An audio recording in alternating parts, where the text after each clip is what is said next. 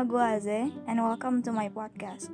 Sebelum kalian dengerin semua episode yang ada di podcast ini, atau beberapa mungkin karena entahlah, gue mau menyatakan statement, yaitu everything that included in my podcast is basic on my opinion, and also experience. So, kalau nanti kalian ketemu sama sesuatu yang mengganggu atau yang bertolak belakang dengan keyakinan kalian, untuk tidak dijadikan suatu persoalan, karena ya itu opini gue dan itulah pengalaman gue selama gue hidup. So I hope you enjoy your little visit here, and thank you. By the way, hey, how are you?